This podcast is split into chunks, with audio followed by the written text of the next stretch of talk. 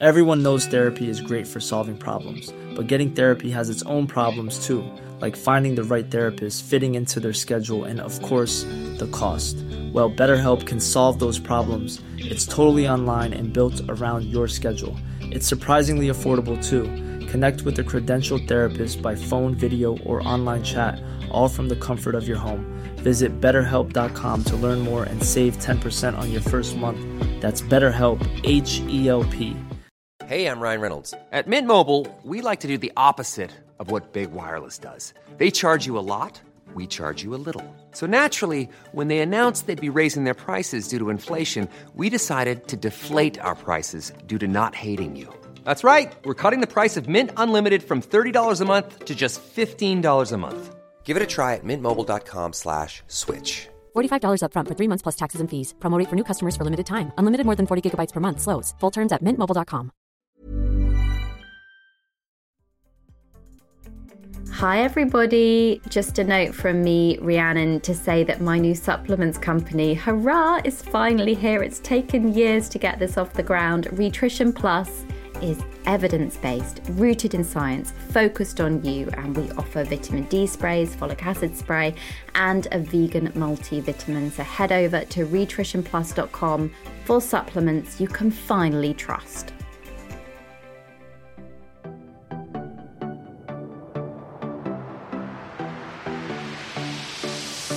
Hello, thank you so much for tuning into this week's Food for Thought, a podcast that's on a mission to equip you all with the evidence based advice that you need to live and breathe a healthy lifestyle. I'm Rhiannon Lambert, a registered nutritionist, Sunday Times bestselling author, and founder of the Harley Street Clinic Rhitrition and evidence based supplements Rhitrition Plus. In each episode of the 12 episodes, I'll be joined by guests, all of whom are experts in their field. So, together, we can learn fact from fiction, empower ourselves to become the healthiest and happiest versions of ourselves with trusted expert advice. Most people who have ADHD don't know that they do. It's only being spoken about more recently, with only 3 to 4% of the adult population having had a diagnosis. Now, over the years, many potential anecdotes and management strategies appear on the internet, such as dietary interventions that have been suggested to help alleviate symptoms or even prevent the onset. How much of this is true? Well, we're going to find out because in this week's Food for Thought, I'm going to be discussing this with registered dietitian Clare Thornton Wood. We discuss how what we eat can impact our abilities to remain focused, as well as delve into the research we currently have on dietary choices and their influence on ADHD. I hope you enjoyed this episode. I was buzzing to record it. Hello, Clare. Hi, Rhiannon. Thank you so much for joining us. This conversation, I feel, is one that hasn't actually been, well, it's not really in the forefront, I think, in mainstream conversations, especially the nutritional element uh, at the moment. So perhaps we should start by saying how diet does impact our focus throughout the day. Yeah, I mean, I think um, diet is is really important. Everything you eat has a, has a real impact on how you live your life, how you feel, um, your short term health, your long term health. Um, and undoubtedly, yes, if we haven't eaten well or we're not well hydrated, we're going to feel tired, we're going to feel sluggish, and we're definitely not going to be performing at our best either mentally or physically. Absolutely. And I suppose perhaps let's explain for our listeners so, how can we how can we eat to regulate perhaps our blood sugar levels? Because I know, for instance, you know, I call it the blood sugar roller coaster in the nutrition clinic um, about how clients can work on what they consume to keep that under check. Yes, I mean, our, our blood sugar levels do play a, a, a really big role in, in helping us to sort of remain focused and, and in peak form in, in all respects during the day. I don't know, not many people may be aware that about 20% of all of the energy that we consume by the body is actually used to fuel the brain. Um, I mean, that's something that I, I talk quite often about in my clinics. Um, so, specifically, the, the glucose we're talking about comes from the breakdown of the carbohydrates that we eat, and that might be um, those that people would usually think of as carbohydrates, so bread, rice, potatoes, pasta, um, the amounts that come in cakes and biscuits, but there are also smaller amounts of carbohydrate in things like fruit and vegetables. And what's really important is that you eat these regularly, so you eat a source of carbohydrate regularly so that you can ensure that your body has a, enough glucose constantly circulating in the blood. Um, so, I mean, if you don't eat enough carbohydrate, particularly if you combine this with um, really high levels of physical activity or really hard manual labour, then you're likely to feel weak and tired and um, sort of, you know, fuzzy headed, really. Um, it's probably important to say, though, that the body is well adapted to manage its blood glucose levels um, using a combination of insulin, which we release from the pancreas, and then glycogen, which we store, which is then um, released in at times when we're perhaps, you know, not consuming enough carbohydrate. Um, but you know, the, the body does have limitations around that. Um, and the, the only people that that doesn't really apply to are, are, are, people who have diabetes who have you know different different requirements. Of course, of course, um, type one or type two diabetes, you know, definitely a different a different um, ball game there altogether. But it's it's very interesting, of course, that twenty percent, as you said, is used towards our brain and our focus. Now, let's bring that towards the subject of ADHD. First of all, could we explain what ADHD is and perhaps would this have a role to play? Yeah, so ADHD is um, attention deficit hyperactivity disorder. So we'll shorten that to ADHD because it's obviously quite um, quite long winded. Um, it's a mental health diagnosis. Um, it has kind of three um, ways that it sort of manifests. So it can can be hyperactivity and very impulsive behaviour. It can lead to inattentiveness, um, and it can be all three of those. So um, people with ADHD typically have um, difficulty concentrating on tasks, or they might have trouble sitting still for long periods. It affects both adults and children, and actually, what, what we're seeing now is possibly more people being diagnosed a bit later on, so being diagnosed in adulthood when in fact they may have had it for some time. Um, it is generally, though, diagnosed in, in childhood, and um, it generally requires that the symptoms are there before um, you're the age of 12. Um, so, if you have ADHD, common difficulties that you might um, you might find would be you have difficulty beginning tasks. Uh, you have difficulty remaining focused on the task that you're trying to complete. You could be disorganized. Um, you could have problems around excessive fidgeting or talking. You might run around at inappropriate times. So, for instance, um, in children, that might be, you know, if everyone else is sitting quietly in the class or sitting in assembly, the child might be suddenly running around the assembly hall or, or running around the classroom. Um, you often will interrupt others when they're talking. Um, and particularly in children, you might have some kind of impulsive behaviours that actually could be quite dangerous, like suddenly running out into the road. Um, so, about 5% of the child population are diagnosed. Um, it's more common in boys than in girls, um, a ratio of about um, two and a half to one. Um, we don't know what causes it, but we do know that it does run. Um, it does run in families. It's very interesting that a lot of cases, I think, these days of ADHD are not picked up on until adulthood. As you said, people are suddenly realizing more and more that this was something they had when they were younger, and it's good that there's more awareness around it.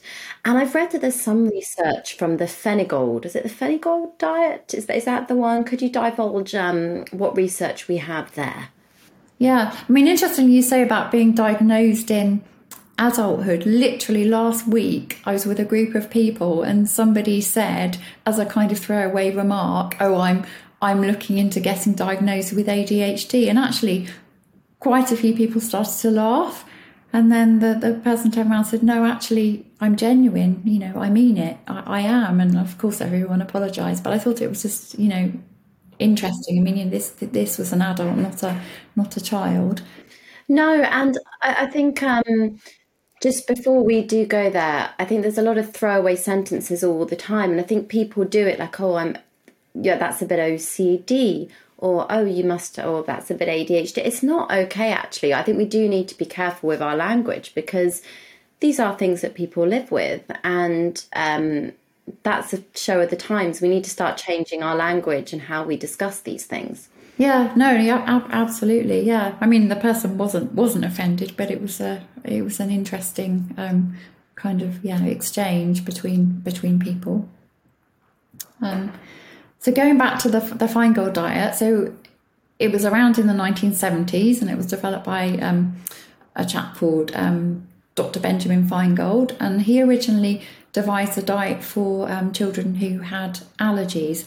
But as a kind of co finding in that, he noticed that these children had improvements in behaviour, which came as a kind of additional benefit to um, anything they might have experienced around the allergies.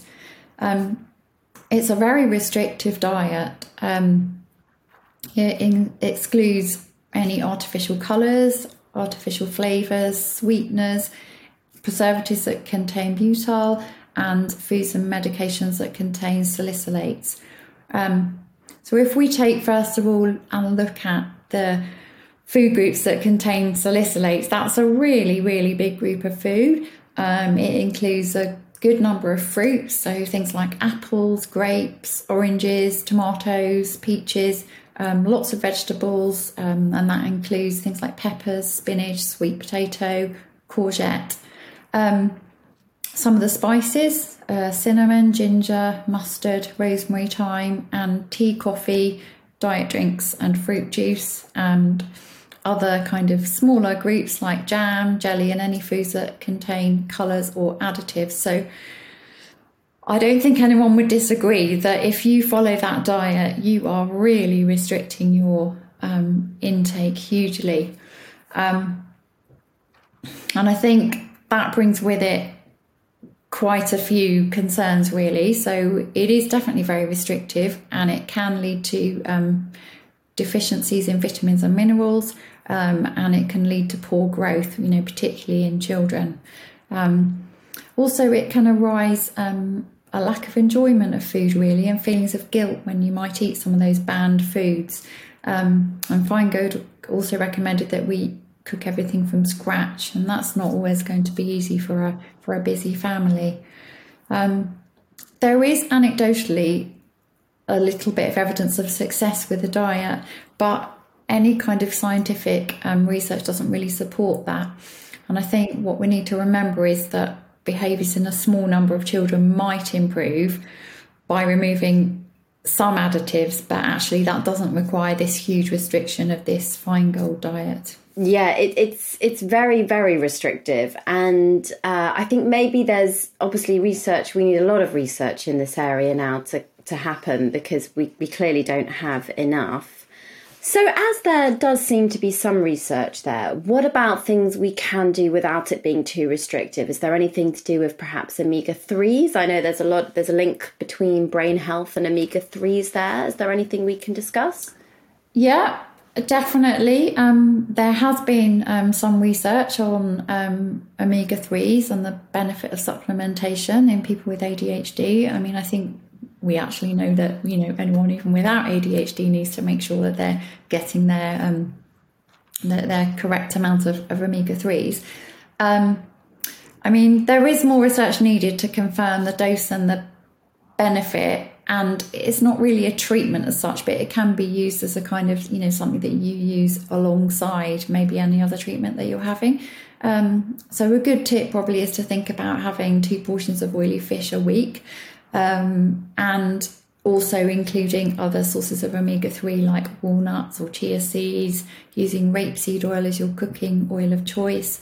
Um, ground flax seeds, you can obviously add those into yogurt, you can add them into porridge, you can add them into soups. Um, and think about using some omega 3 enriched foods like um, certain brands of eggs, some milks, yogurt, bread, and spreads. Um, so I think, yes, there is a role for omega 3s potentially. That's brilliant news because um, I think it's something that we do all need to be thinking of as a population anyway, on top of that. And we often get clients actually in the nutrition clinic, and sometimes their gut health is impacted. And I don't, I don't know if this is partly to do with the sometimes the physical activity or the alertness and perhaps stress, subliminal stress impacting the um, the vasal vasal nerve, maybe it's impacting gut health. I don't know if you see a link with gut health and uh, ADHD. I mean, I, I do I do see see some yeah some people who have got gut health issues. I'm not I'm not sure. I'd say that I think it's necessarily any more prevalent in those people with ADHD. But I guess if you've got any kind of you know condition going on, often it does impact your your gut health in some way. Yeah, and I guess it's a psychological condition as well, ADHD. So surely um, the relationship with food is also a key concern here because, um, for instance, we have a lot of all or nothing mindsets which come up a lot in the clinic, but it can cause some clients immense distress um, when it comes to their dietary choices every day. Yeah, definitely. I think um, particularly if you sort of take it in the in the context of a of a family, you know, a, a child with ADHD can be um, really quite difficult to manage in a family environment, particularly if they have additional, you know, food needs as well that they they need particular types of food or they find it difficult to sit at the table.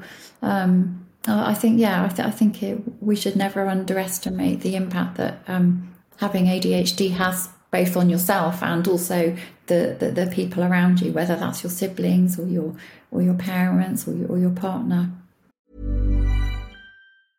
A lot can happen in the next three years, like a chatbot may be your new best friend. But what won't change? Needing health insurance. United Healthcare Tri Term Medical Plans are available for these changing times Underwritten by Golden Rule Insurance Company, they offer budget-friendly, flexible coverage for people who are in between jobs or missed open enrollment. The plans last nearly three years in some states, with access to a nationwide network of doctors and hospitals. So for whatever tomorrow brings, United Healthcare Tri-Term Medical Plans may be for you. Learn more at uh1.com. Ryan Reynolds here from Mint Mobile.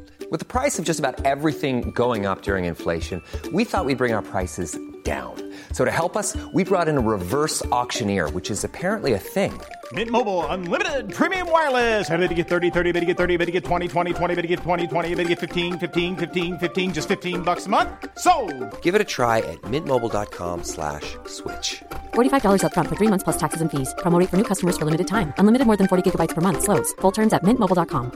Quality sleep is essential. That's why the Sleep Number Smart Bed is designed for your ever-evolving sleep needs. Need a bed that's firmer or softer on either side? Helps you sleep at a comfortable temperature? Sleep Number Smart Beds let you individualize your comfort so you sleep better together. JD Power ranks Sleep Number number 1 in customer satisfaction with mattresses purchased in-store. And now, save 50% on the Sleep Number limited edition Smart Bed for a limited time. For JD Power 2023 award information, visit jdpower.com/awards. Only at a Sleep Number store or sleepnumber.com. Absolutely, 100 100%. And I guess, um, are there any dietary recommendations that you would say differ between adults and children? Perhaps it's sugar, does sugar come into play here? A lot of people crave sugar. Is that something you've seen? I think, I mean, if, if you look at adults and children, people often think of, of a child as a mini adult, and, and it's important to always think that isn't necessarily the case. And, and children often have really quite different requirements nutritionally to adults, even outside of the, the fact that obviously, you know, that their calorie needs are different. To go back to, to children and adults, children are still growing. So when we're thinking about making any kind of restrictions, we have to be you know super careful in children that we don't do anything that's going to restrict their growth in any way. And then if you think about sugar i mean there's plenty of information in, in, in the press really widely available. We know that we we as a nation need need to decrease the amount of sugar that we're eating.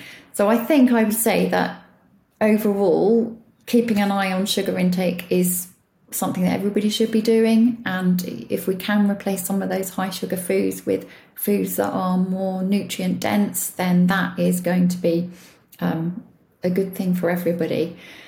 It's interesting when we think about sugar and children and, and ADHD because there have often been links made, but actually, again, that's not really terribly well supported by the research. And I think what's often happened with um, with sugar is that the times that parents perhaps think their child is affected might be at a party or something, and of course that's a time when there's lots of sugary foods around, but also it's a time when children are very excited anyway. So it's not necessarily that the link with sugar and behaviour is actually correct, but it just looks correct in that context. Yeah, and I guess the age of the child, I mean, it, va- it varies vastly their development and their growth um, from, you know, ages 0 to 10. It's humongous. And uh, you're right, um, how they interact in different environments. I suppose diagnosing ADHD or spotting signs and symptoms for parents. Um, out of interest, um, what are the key symptoms that you would say parents should should be looking out for, or is there somewhere they can go to um, get a sort of check if if they're concerned about their child, or an adult listening that thinks they potentially may have ADHD?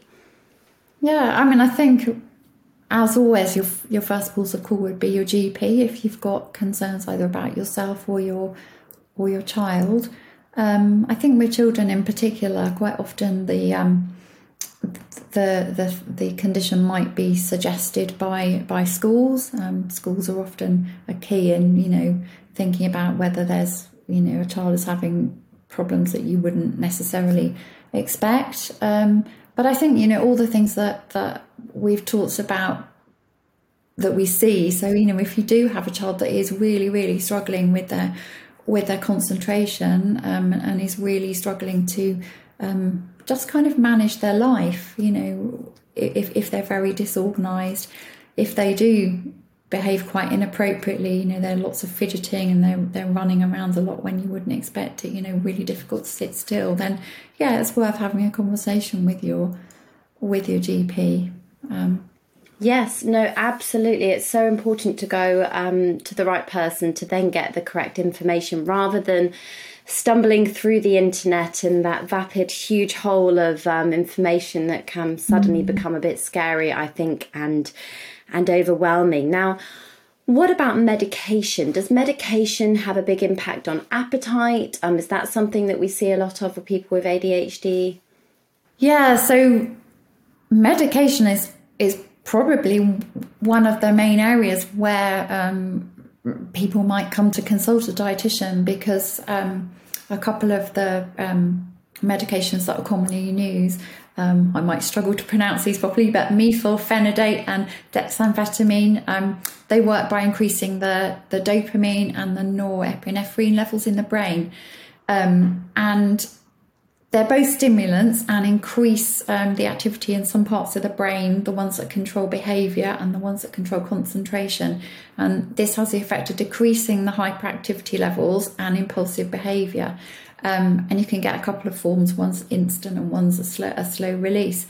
Um, it's not usually considered something that you'd be on for forever, but but it, it's something that that can be used for a, for a period. Now it does have some side they do have some side effects um, which directly impact on appetite. Um, so they often cause stomach pains and nausea, and they just kind of actually tend to um, dull the appetite. I, sometimes see children who literally just take these medications and they just never get hungry. Um, so what we then tend to think about is could we get away with using this medication um, only maybe during school days so that at the weekend the side effects are not there and we can kind of do a little bit of catch up in terms of nutrition? Um, that's that's one thing that we often think about. We also think about can you have a really big breakfast you know a really sort of high calorie energy dense breakfast before you take the medication in the morning um, and again, can you do the same last thing at night? You know, can you really stock up on the food before you go to bed, or or have a slightly later later dinner? Um, and then during the day, it's thinking about trying to have you know small meals that are energy dense for lunch and for snacks. Sometimes we have to fortify food and sometimes we also have to use nutritional supplements if we really can't get anywhere. But that's definitely a very um, common thing that, that I, I have to talk about with, with people. And it's a kind of balance really because actually the the beneficial side of the of the medication is often huge, you know, particularly when you're talking about um, school or, or, or going to work. But you know, on the flip side, then you've got this real difficulty around eating. Which is really difficult for people, and that in itself can add extra stress. Um, and as you said, it's so detrimental to children at, at, a crucial point in their growth, in their development. And then, of course, for adults, for instance, I've got a client um, who's quite vocal actually in the media about his ADHD journey. And he um, was on medication and was discussing how it really impacted his appetite. And he, he had to kind of almost force himself. Mm. Uh, to eat was how he felt. So it can take the enjoyment aspect away a little bit from food, which is also another um, interesting area. But I must take questions from our listeners now because we, we, had a lot on this subject, Clare. And I think uh, a good one to start would be from um, Jackson, who said, Are there any foods that we should avoid to stop us developing ADHD? Now, I think Jackson, food's not going to make you develop it, but I will let Clare answer that one. I think I think the answer is no. I mean there there are no foods that are linked to um, the development of ADHD. I mean, there's probably something we haven't touched on, which is food additives. Um, and I know we spoke about the Feingold diet, but that's a sort of whole thing in itself. But um, there is some limited evidence that food additives, so specific food additives, are linked to um, exacerbating ADHD symptoms. Um, and the best thing to do really is to um, keep a food diary and a behaviour diary and see if you can link um, having eaten particular foods with particular kind of behavioural patterns. Um, fortunately, most of these um, additives are things that well they're all really things that we we, we don't need. They're they're generally um, found in things like you know fizzy drinks and and, and sweets. Um, so there's a whole kind of list of them like tartrazine sunset yellow that kind of things. Um, and actually manufacturers are con- increasingly finding ways not to use those and to use um, other other things instead. But if any of those additives are um, added to food and drink, then they have to carry a really clear um, warning on, on the packet, and that's kind of outlined by the Food Standards Agency. Which is, yeah, really important to touch on. Um, yes, and particular culprits uh, tend to be, I think, for children, things like squash or, um, you know, drink. They tend to be in drinks, I think, and obviously a lot of convenience food. And it's always very important if you can, if you've got a child with ADHD, or equally if you're an adult and you want to check what you're consuming, just have a look on the back, have a look on the packet. Um, even you can go- Google these additives now and numbers if you're not sure of anything. Although maybe that's not the best advice I could have just said to Google the number, but listen to what Clare had to say, and um, that's probably the best way to go forward. Scrap what I just said. Um, Georgina has said, um, she said, I have ADHD, but I'm not on medication and I still struggle with my appetite. That's really interesting. What can I do to help? Yeah, I mean that that that is an interesting one.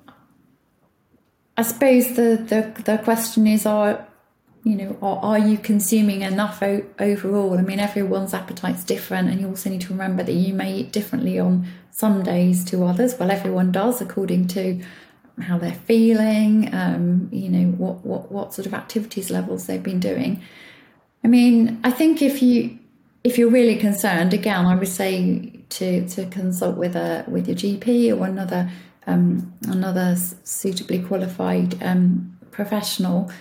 But if if your appetite's small, what you need to think about is packing a lot of nutrients into something that's small. So if, if you need to um, increase your energy intake because you're eating really small meals, then try and think about adding a bit of extra fat to your food. So add some extra olive oil into your um, your salad, or even into into any soup or um, or any, any kind of casseroles you might be having. You can add things like ground almonds to soups. You can maybe think about um, having some extra snacks. Sometimes people feel like they're never hungry. So if you're feeling like you're never hungry, it's important to maybe think about trying to eat something every three or four hours just so that you get into that routine. Absolutely. No, really, really good advice. Think what you can add in, I think, is such a crucial message in the nutrition world, but especially if you have a small appetite and actually how you eat can impact how you feel. There's links now with um, the food we consume and our mental health, and all of those lovely extras that Clare has mentioned. Um, you know, olive oil, extra nuts and seeds. They're all good things that we want to be. You know, we want to be bolstering up in our diet. Um, to begin with. And then the final question I've got here is from Alexandra, which I actually thought was really interesting because I don't know much about ADHD. I had to go back to books and have a look, and though I couldn't find answers really. And I wonder if you'll know, Clare. Um, she said, Can what we eat during pregnancy affect our baby's brain health and their ability to focus? So I think she's trying to say also, you know, how does somebody get ADHD? Is it preventable? That is a that is a really interesting question, and I probably have to admit that I probably don't know the full answer. But obviously, we do know that the health of the of the mother does have, you know, some kind of impact on the health of the baby. Although we also know that the health of the baby normally comes at the expense of the mother. So we know that the, the baby takes as much as it can, you know, sometimes leaving the mother a little bit depleted. Um, so I, I don't, I'm not aware of any research that actually suggests that you can have a particular diet or or avoid particular things or eat particular things to um, prevent ADHD. But um, it's certainly an interesting thought. Um, I, will go and have a little a little uh, research on that. Yeah, no, please, please do. I think um, I think uh, a lot more needs to be well needs to be done in this space anyway. But I do find that a fascinating thought. But not to put any fear on any pregnant mummies. I know what it's like. I couldn't eat anything in my two pregnancies. So keep it down. It's it's, diff- it's a difficult time, and as Clare said, your baby will take mm. what it needs. Make sure you're taking your pregnancy vitamins, and that's important. Um, Yes, anyway, so moving on to our fact or fiction round, Clare. Are you ready? I am. okay, here we go. If you could answer fact or fiction to the following questions Eating too much sweets causes hyperactivity. Fiction. It's not possible to cure ADHD. Mm, that's a tricky one, but I would say I would say fiction. You can only really treat the symptoms. ADHD affects more men than women. Fact. Children should not drink fizzy drinks. I would say that's fiction. I mean, obviously, you don't want to encourage children to be drinking lots of fizzy drinks, but it's not actually right to demonise or ban particular foods, and we know that children will on occasion drink fizzy drinks. Brilliant answer. Wheat and dairy can trigger ADHD. I think I'd probably say it's it's fiction because there isn't really enough good evidence to suggest that, for instance, a gluten-free diet is beneficial in these children. And actually, if you take gluten out of a of a diet, um, it can make the diet really restrictive. If you think about all of the things that gluten is in, you know, wheat, pasta, bread, cakes, biscuits. Um, and I think that what we need to remember is often people, particularly children who have um, ADHD, often also have um, ASD, autism spectrum disorder, and actually they may already have a restricted diet. So if you restrict that diet still further, then um, you are really going to potentially run into problems with them getting everything that they need. So, final answer for that one, I think, is fiction. Brilliant. Um, well, not not brilliant at all, but it's good that we know that we shouldn't be following ultra restrictive diets. Now, ADHD symptoms are the same in adults as they are in children. I think fact. I mean, they may present in slightly different ways, partly because actually adults have become very good at adapting and masking, um, but I think the underlying um, tendencies are, are, are very similar. Having simple carbohydrates can cause a low attention span. No, that's fiction. good, good, good, good. Um, keeping a food and mood diary can help to identify trigger foods. That's fact. That can be a very good idea. The milk protein casein may increase ADHD symptoms. Again, that's that's in the same sort of area as the um, as taking gluten out of the diet, um, and there's limited evidence um, that that's that, that, that that's beneficial. And again, it comes with it a whole load of you know ideas about about restricting the diet. And then are, are you going to get everything you need particularly if your diet's already restricted in some other way um, so i think that would say i would say that that's that's fiction as well and the final question dietary interventions are the best management tools for adhd i would i feel like everything's fiction i would say that's that's probably fiction. I mean, they can be used along alongside, um, but actually, they're they're not the main uh, way that you would that you would treat ADHD. And I think actually, taken in the context of the better your diet is, the the better it is for your um, mental health and, and and for your physical health. So actually, anything that helps you with that is great, um, but that doesn't necessarily mean it's necessarily going to um, improve your ADHD. Clare, thank you so much. That was a brilliant fact or fiction round. And I think you're right. I think a lot of things are fiction because I don't feel like it's an area where we have tons and tons of research. It's so interesting. Um, and I, we're going to finish and conclude the podcast with a take home message for everybody. And I suppose, I suppose mm, I would start by saying it is complex from from what I've read, and I by no means know much about the subject at all. But it's a neurological disorder, and that means that it can impact individuals in in different ways. So surely the healthy, balanced diet that we stereotypically are advised to follow should therefore maybe potentially differ in different ways for individuals, but ultimately it's a good staple to try and achieve, perhaps, is what I've gathered from what you've said in this episode. I, would love to hear a, a take home message you've got for our listeners, perhaps any uplifting words of wisdom on what people can do or what can help. That would be wonderful.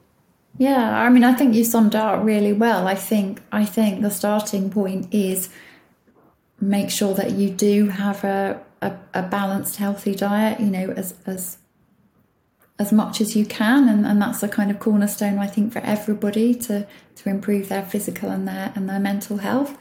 I think if you find along the way that there are a few things that maybe do impact upon your ADHD symptoms, then you know you can think about maybe removing those. But you should always really, if you're um, if you're going to do any dietary restrictions, you should really consult a, a, you know some kind of nutrition professional to, to help you with that. Yeah, absolutely, hundred percent. Clare, thank you so much for sharing your very precious time. Um, I know how busy everybody is these days. And where can we send all our listeners to to learn more about the work that you do and um, to get more information? So you're very welcome to um, send your listeners to my website, which is www.clairetw.com. Um, I'm also a little bit active on Instagram, although probably not that much because I'm so busy in clinic. Um, and uh, again, I'm on Twitter, but yeah, not not hugely because uh, yeah, clinical work is um, is quite time consuming. Oh, oh, it is very time consuming. You're doing a wonderful job, and people are very, very lucky to have access to your expertise. Clare, thank you so, so much for coming on Food for Thought today. Thank you for inviting me. It's been a pleasure. If you're enjoying Food for Thought, hope so, you'll love the upcoming episodes. So if you don't already, please subscribe. Make sure that you click to be the first to hear it each Monday. There's a lot of podcasts out there now, and I really hope that we're maintaining the ultimate research and the ultimate guest to make sure that you're getting the best experience possible. So if you're having a good time and you're learning lots, please do leave a review if you can so we can reach those higher highs in the charts and ultimately get to reach more people. That's what it's all about. And for more information about my best selling books, the Science of Nutrition, of course, uh, Deliciously Healthy Pregnancy, the Rhitrition Clinic, recipes, so much more, just head over to rhitrition.com and follow me at Rhitrition on all social media platforms Instagram, TikTok, Twitter, Facebook, and YouTube.